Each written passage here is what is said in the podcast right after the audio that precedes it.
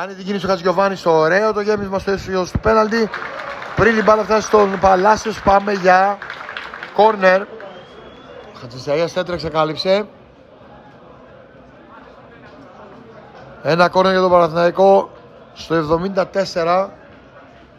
Τάσος Χατζηγιοβάνης έτοιμος να εκτελέσει από τα δεξιά. Ο Παναθηναϊκός αφού έσπασε το ρόδι με το κεφάλι, ίσως πάρει και αποστημένο κάτι σήμερα. Για να δούμε. Η εκτέλεση κόρνερ στο πρώτο δοκάρι. Δεν είναι καλή. Και κατεβάζουν το ατρόμητο, αλλά ξανατσιμπάει ο Παναγιώτο στην μπάλα. Επανέρχεται όμως κλέβει τελικά ο Καστεγιάνο και προσπαθεί να βγάλει μπροστά την ομάδα του με τον Σπυριντόνοβιτ. Πολύ δυναμικά εδώ. Παίρνουν την μπάλα οι γηπεδούχοι, βγαίνουν με τον Χατζηγιοβάνη τα δεξιά. Α, ακόμη μια ευκαιρία. Θέλει ένα καλό γέμισμα. Δεν θα πάει ούτε τώρα η μπάλα στο Μακέντα. Δευτεροτρίτα κύματα επίθεσης από τον Παναθηναϊκό με Παλάσιος στα αριστερά.